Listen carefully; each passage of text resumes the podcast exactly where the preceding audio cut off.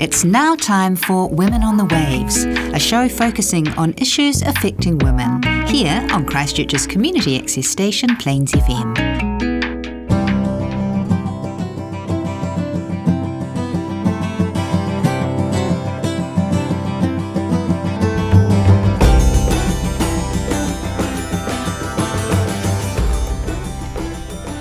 I'm Rachel Hazelden, and today on Women's Lives, Women's Stories, I'm speaking to Jo Blair, founder and director of Brown Bread. I met Jo at one of her wonderful Broadly Speaking events in Ōtautahi. It's about women telling it as, as it is. Women sharing their stories is very dear to my heart. So, kia ora, Jo. Kia ora. So good to be here. Lovely to have you here. Yeah. What inspired Broadly Speaking? Oh my gosh. So I think it's about si- six years old, at least now, maybe 7 Mm-hmm.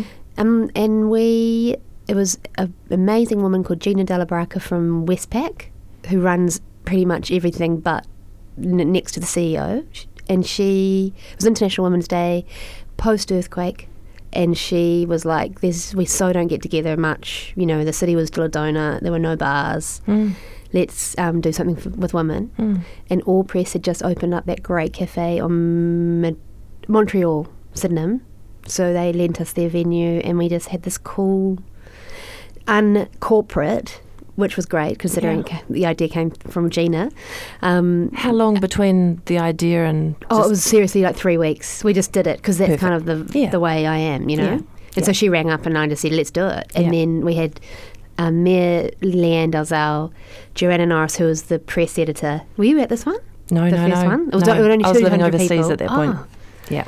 And we had um, Joanna Norris, the press editor, Jenny Harper, the gallery director, and Gina speak. And that was amazing. I'll never forget it. Mm. And they just had four minutes, talked from their hearts, and had these stories of what they've been up against in their lives.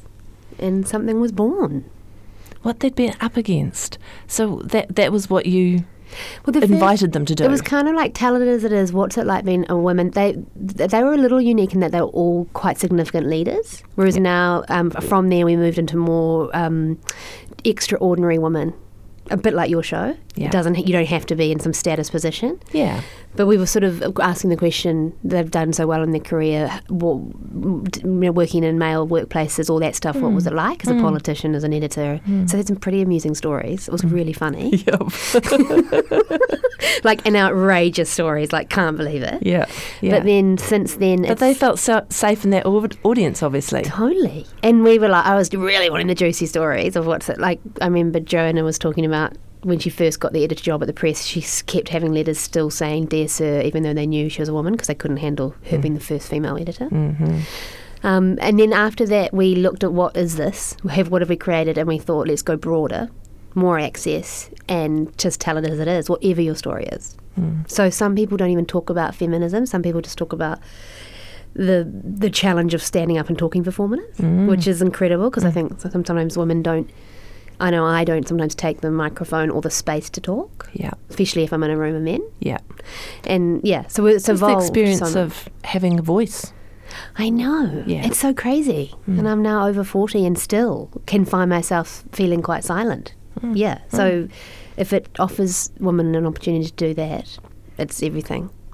Absolutely. So yeah, so it's evolving. Mm. We've now got a men's one as well. Mm. Hardly speaking, and then we're thinking of um, a more any anything goes one. Mm-hmm. And that was all happening before COVID, and now we're on pause. But we are Yeah. getting quite a few. Bring it back. Yeah. Yeah. so I'm Yeah, sure we'll have one yeah. before the end of the year. yeah. Yeah. Absolutely. As we move into level one. Mm. What do you like about being a woman? Oh, well, it's funny you ask that because I grew up as a really um, strong tomboy. Like, was obsessed with being a boy. Mm. So, um, played cricket, did all that, and I thought men, boys' lives were easier.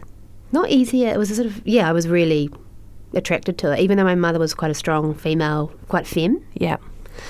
Attracted to it in what way? What I do you think, it was like I just Or thought easy in what way? Uh, the um, I just thought their games were cooler. Mm. Like I wasn't really into dolls and stuff, and they um, they just got on with things. Yeah. To be honest, And siblings? um, one older brother and an identical twin sister. Mm. She was b- m- more femme, so I always wore blue. She always wore pink or red. Mm. And um, so being so what do I like about being a woman now? Because at the time I was definitely thought the boys had it better. Yeah. Now I think the more confident we get about owning our emotions and our vulnerability and that we do cry, like we, you know, in open spaces, Yeah. crazy, um, things like that. I'll cry anywhere. M- But movies, on the bus, train, whatever. Yeah. Um, and it's still like people can be really weirded out by it. I know, but it really confronts people. Mm-hmm. We at Brown Bread, the our little agency, we have a little bit of crying. Not too much, but it's like it's totally welcome Hmm. because it's just a, a thing. It's outlet. Yeah, It's, it's it's the flow of emotion. totally. Mm. And then you move on. Mm. So, um, so I just like that that openness, I guess, of being able to feel, and I think we're really lucky. Like I really think a lot of men are probably pretty envious that, that we can get there faster and move through things. What else do I like being a better woman? Our, um, I think just the sharing and the connectivity and the collective leadership and power and openness to collaborate and it's extraordinary. And we we've actually just hired our f- um, first male. Well, not our first, our second male, but we were all women for the last sort of almost a year at Brown Bread. So we've just brought in a beautiful new guy who loves working with women too. Thank God. And my husband likes working with women. Thank God. Yeah. so what I'm curious about what happened in that shift between now embracing certain aspects I of being a woman versus wanting to be a tomboy. It's a as a funny. I haven't really thought about it, so this is really interesting. Um, when would I have kind of? Because even through secondary school, I played cricket and like moved from Auckland down to Christchurch when I was fourteen, and I think that's when I probably and I moved to a private school. That's a big transition at that age. Yeah, yeah, and and I was at a public school in Auckland, and it was a little looser, and then I came to a private school in Christchurch, and I think that's when I became a bit more girly. Hmm. I'd say. Hmm. It was a real girl school. Hmm. Yeah, um, and then I guess you you know you go to university and you meet boys and all that stuff, and that just you know start, gender becomes a real thing, right? Yeah, Mm, but I can't think of. But I took you know science and all that stuff. mm, Hmm. mm. Yeah. And now I actually don't really think of myself too gender. I don't really think of gendered that much. Mm. Yeah. Mm. Apart from sometimes if I go to a very corporate male event, I'll feel it because I the industries I work in are very female orientated. So I'll- I'll be like, whoa, I didn't realize the world was like this in other parts. Mm, mm. So changing. Have you worked in a more corporate male environment in the past? Um, yeah, I worked for um, what is now Pernod Ricard. So I worked for Montana Wines. It was one of my first jobs, and TVNZ, and they were qu- uh, TVNZ quite female, probably half and half, and Pernod Ricard was definitely more male. Mm. But other than that, when I think of my very strange career of events and festivals and things, and not a lot of non-profits and arts, it's mostly women. Yeah. What has you call it a strange career? Well, it, it's like a it's a journey. oh, isn't it unfair that that word's been given I a know, bad rap now? Because it's a really good word. The, another one's a voyage. Yeah. it's quite good to use. And but we need to find a te reo word for it, I reckon, because there'll be some amazing or pathway or something. Waka? A waka, yeah. Oh. or the, I, I wish I could recall it, but there'll be something around navigation or something. Yeah, there'll be some yeah, cool words. Yeah. And don't you think, I- know we're the summer, I'm 48, and um, I was still in that generation that thought you had one career. Um, you, let, you you were asked at school what, what will you do when you grow up, and then you have a career. But actually, I think we both had very eclectic careers. Yeah, Yeah. And I think we're obviously um, need variety and Yeah. stimulation and Yeah. growth. Yeah. Yeah. And there was a book I read, and I cannot remember the term, but it was a, a kind of. We grew up in a world that was very focused. The high status was specialisation, Mm. um, but there's some kind of word around the the skill of having many Oh, good. bows to your string. The old jack of all trades. yeah, They're great. There's a word. There's a word. yeah, there's a word. yeah, and even like what what about a, a non-gendered word like jack of all trades? I Yeah. know. Yeah. Yeah. It'd be, I think there is a word though, like a, a proper word, like a good word, dictionary word. Yeah, I think I think I recall that. because there's a need. and New Zealanders are those people because we do a lot of things. Yeah. Um, but everything, I so I did a lot of sort of my whole twenties. I took a, a few turns and a lots of contracts, and was very envious of my friends who had hit the graduate program at Yes. Fonterra or something. Yes. like, and I was very they A type. They seemed to have it so together. Oh my god! They just I'm knew- So jealous. And they didn't have, I, you know, every sort of slightly change of career I'd have, I'd have some existential crisis about what I was doing with my life. And you'd and they'd go overseas and just get the corporate job in London or something, and whereas I was um, sort of patch, a, ver- a great patchwork, and then it all culminated into this company we run now, and it's really unique, and it sort of helped create a category almost of of a service um, provision rather than we've sort of pioneered it rather than Yes. following a Yes, trail. Yes. And I was reading about. Um, I love what you said about pioneered it, and also that you've collaborated with the Certified B Corporation. Yeah. And and I was reading an article about all the work you did, and it was such a growth exercise to get certis- certified. Yeah, like the probably the, one of the biggest challenges I've ever done. And so B Corp's accreditation system, American based. Um, ben and Jerry's ice cream is one. Patagonia was one of the first. So accrediting businesses that look after the environment, their people, and the community. And we, when we set up Brown Bread, we were all about working with the good stuff, having really strong values, um, and because most of our clients are charities and we're helping them do amazing things and have impact, we felt like we were really in that space. But when setting up the business with a B Corp accreditation and testing yourself on it, which takes about six months, it's not easy. Um, you have to answer just all these questions, and oh, it's really challenging. It was it was a real eye opener. Of you think you're in this social enterprise, save the world space, and are you really walking the talk? Absolutely. It, it, uh, it sounded like it was a process that really tested your integrity, Yes. and you it expanded you. yeah. And I was curious. You said there was one bit they were like, "Okay, that's not a question for Australia, New Zealand." I was like, "What was that question?" I know the the, the um, forms, and God bless anyone who's done them. I met someone once at a conference who said we need a support group for doing B Corp forms because they are really, they're quite because they range. You know, Brazilian com- factories of two thousand people are filling them out, as well as a tiny brown bread of ten people. So you've got questions that are around. Um, let me think. Some of the a lot around um, countries that don't have such great laws as New Zealand does around ethics or um, care for people and things. So yeah, heaps of do you do these things for your staff Yeah. around health and things that Yeah. we take for granted? Yeah. yeah. Perfect. And when you said they were uncharmable, Oh I my God. Literally laughed out loud. I was like, because I worked in project management, and I was like, I know where you're coming So from. true. Yeah, like I pride myself on being able to um, persuade. Some might say manipulate, charm people into you know doing things. That's Be what- charmer. Yeah, our whole business is around making stuff happen, and they yeah. Once you fill it out, you you have to get over eighty points out of two hundred. We I think our first year we got ninety two, and then you have to show evidence, and they t- and they have two Skype calls. Someone around the world is testing you with your integrity of the answers, and oh my god!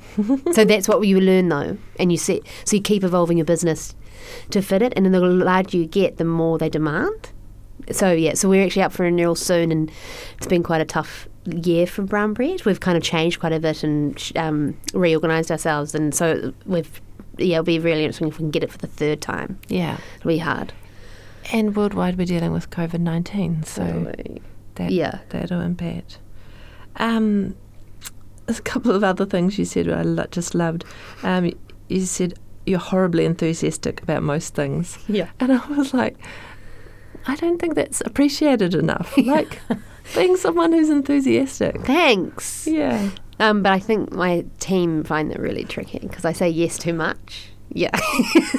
and there's so many amazing people doing amazing things. Mm. Yeah. So mm. we're all about helping those little seedlings grow into something or or transforming something that's become a little stale. Mm, and you also said the confidence to take risks, like the oh shit moments, and we're up for the impossible.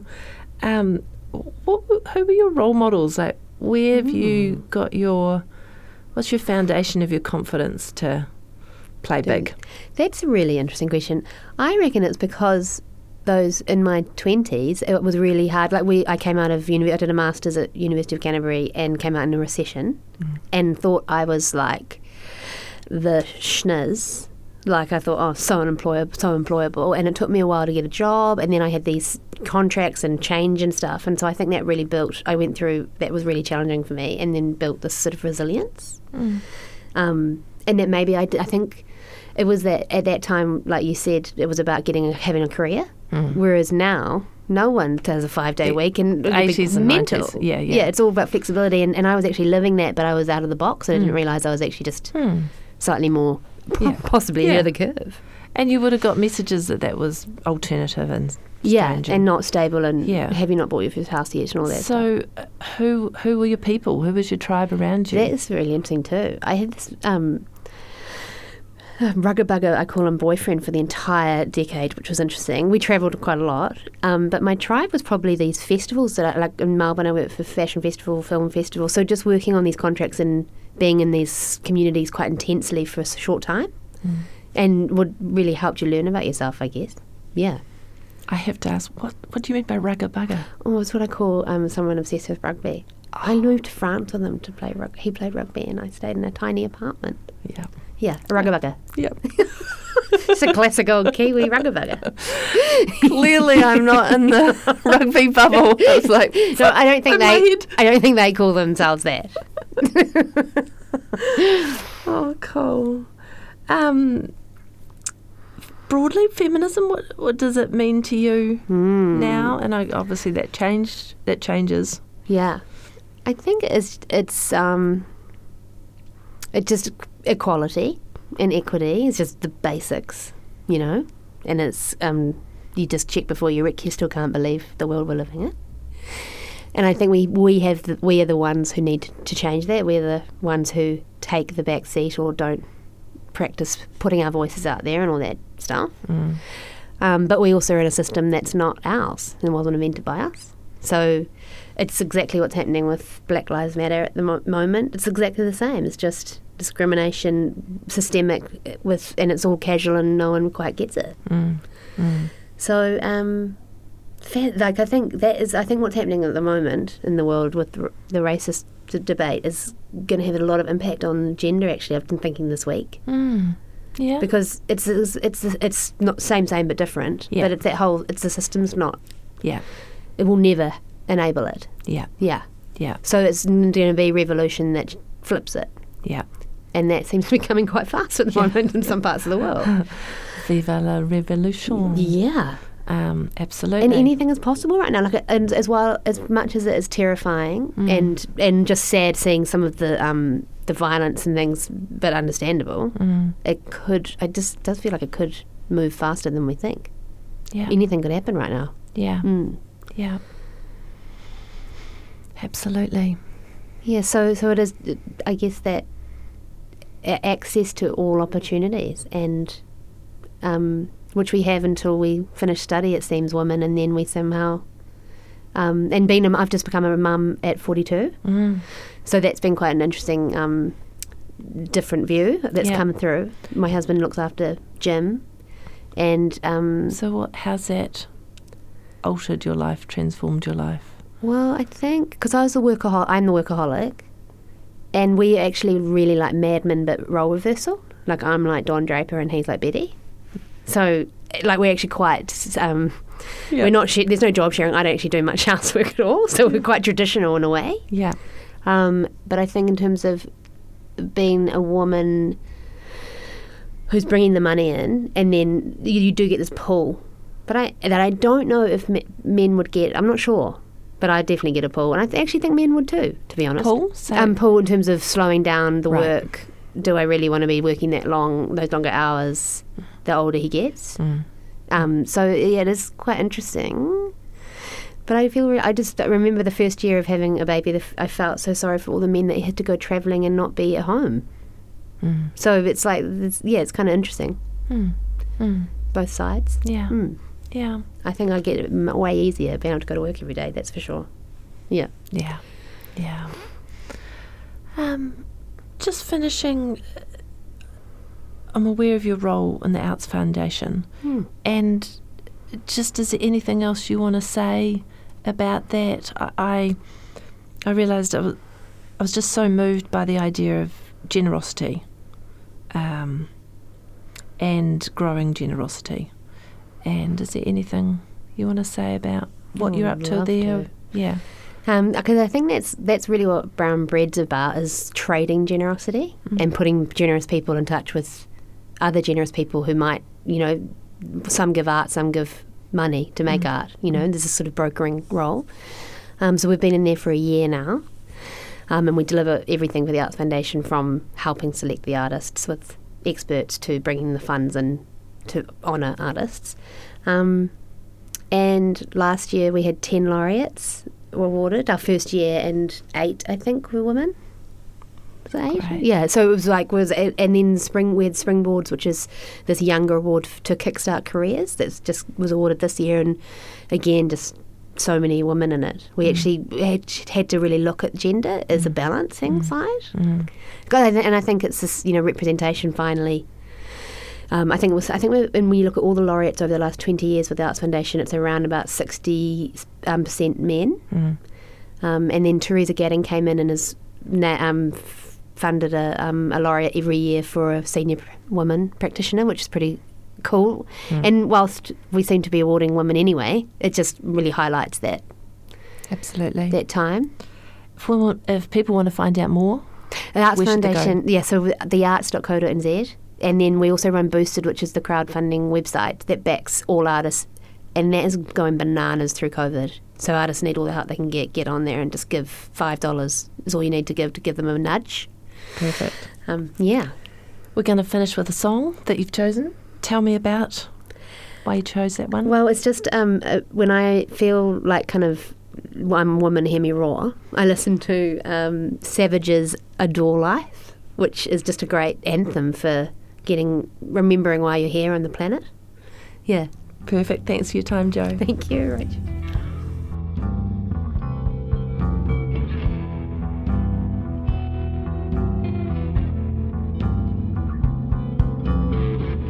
If only